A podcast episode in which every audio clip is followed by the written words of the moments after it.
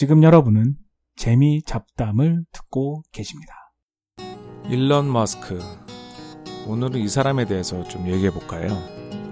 제가 저번 팟캐스트에서도 얘기했던 적이 있는 이 사람은 한국에서는 주로 아이언맨의 실제 모델, 뭐 그렇게 많이 소개가 되고 있는데 사실은 그거는 정확히는 맞지 않고요.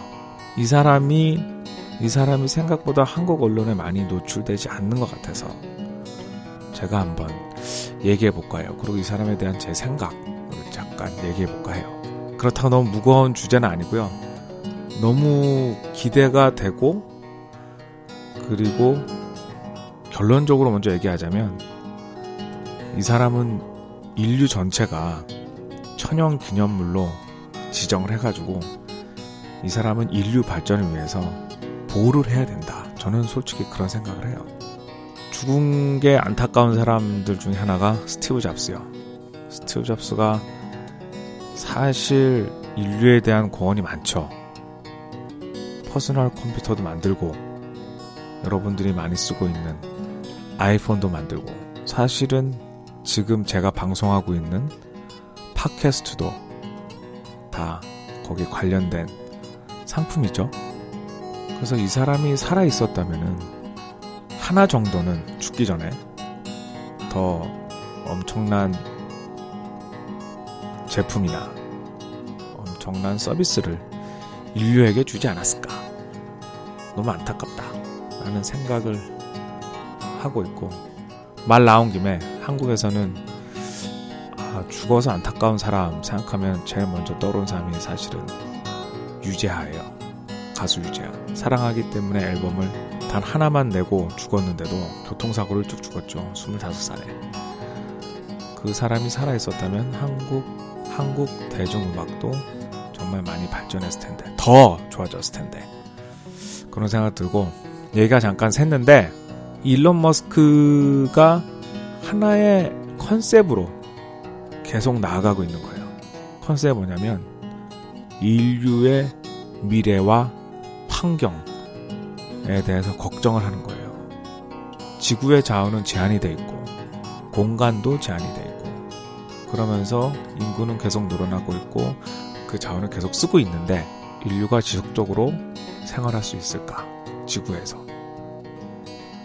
그래서, 그래서 화성에 사람을 보내야겠다. 화성을 지구의 식민지화 해야겠다. 그래서 스페이스 X가 나온 거고요.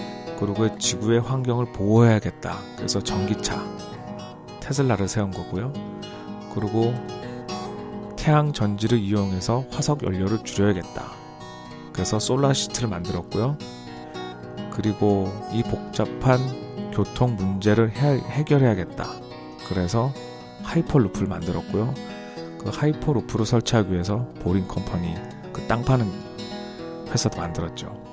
이 사람이 여러 가지 회사를 가지고 있는데 보면은 목적은 하나고 진행되는 방향도 하나예요. 스페이스 X 같은 경우는 2001년도에 화성 오아시스의 개념을 발표해요. 화성에다가 식민지를 건설하겠다. 사람을 보내겠다. 벌써 16년 됐죠? 사람들이 자, 기가 막혔죠. 일론 머스크가 페이팔로 어려서부터 컴퓨터 온라인 상업으로 돈을 벌었는데 얘가 왜 이러나 그랬는데 지금 현재 성과가 나타나고 있어요. 특히 성과는 발사된 로켓 발사체를 다시 쓸 수 있다는 거. 여러분도 아마 비디오를 보셨을지 모르겠는데 너무 신기해요. 로켓가 올라갔다가 다시 거꾸로 내려와요. 그래서 지정된 곳에 똑바로 서서 착륙을 하죠. 그 발사체를 다시 쓸 수 있도록. 그래서 로켓 발사의 비용을 줄일 수 있도록. 우주 개발, 그리고 더, 더 나아가서는 화성에 가기 위한 비용을 줄이면서 계속 개발을 하고 있는 거예요. 뭐 로켓 하나, 그러니까 사실은 한국에서는 좀 많이 먼 이야기죠. 그리고 이게 당장 돈이 되는 것도 아니고. 이 사람은 물론 개인 회사기 때문에 사실은 돈이 벌고 이익을 내는 게 주 목적이겠죠. 주 목적인지 솔직히 모르겠습니다. 하여튼 돈은 벌어야겠죠. 직원들도 월급을 줘야 되고 그러니까. 그래서 나사에서도 이제 수주를 받죠. 우주정거장에 화물을 보내는 로켓을 발사하는 그런 돈을 받아서 하는데 또 얘기가 옆으로 샜네요. 아무튼 그래서 스페이스 X 가 지금 많이 눈에 띄게 많이 진척이 됐어요. 그 다음 테슬라. 테슬라도 전기차에 대한 로드맵을 처음부터 냈어요. 처음에 스포츠카로 사실 전기차가 그렇게 처음에 어차피 뭐 전기차를 그때 만들어 봤자 소수의 매니아들만 타는 거고 그래서 전기차로 처음에는 스포츠카를 만든다. 어차피 비싼 스포츠카.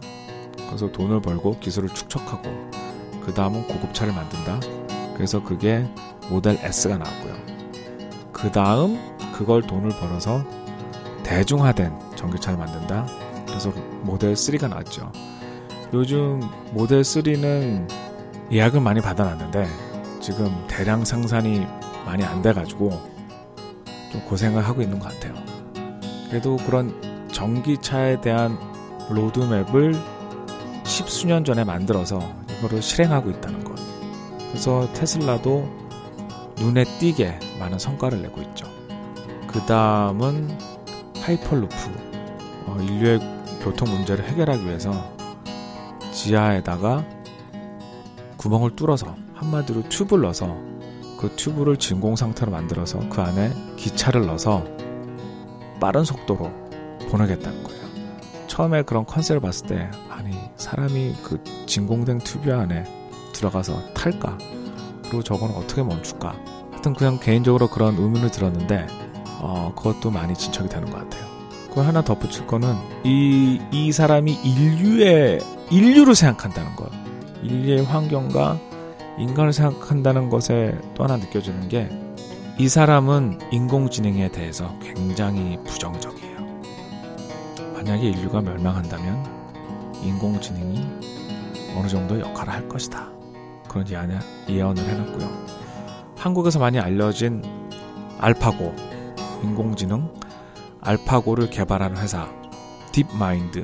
딥마인드가 지금은 구글의 회사지만 딥마인드가 구글에 인수되기 전 딥마인드에다가 투자를 했어요.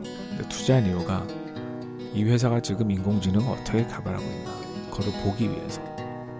그래서 인공지능에 굉장히 관심이 있는 게 인공지능이 좋아서 그런 게 아니라 인공지능에 대한 걱정이 있어서 인공지능을 계속 관심이 있는 거예요.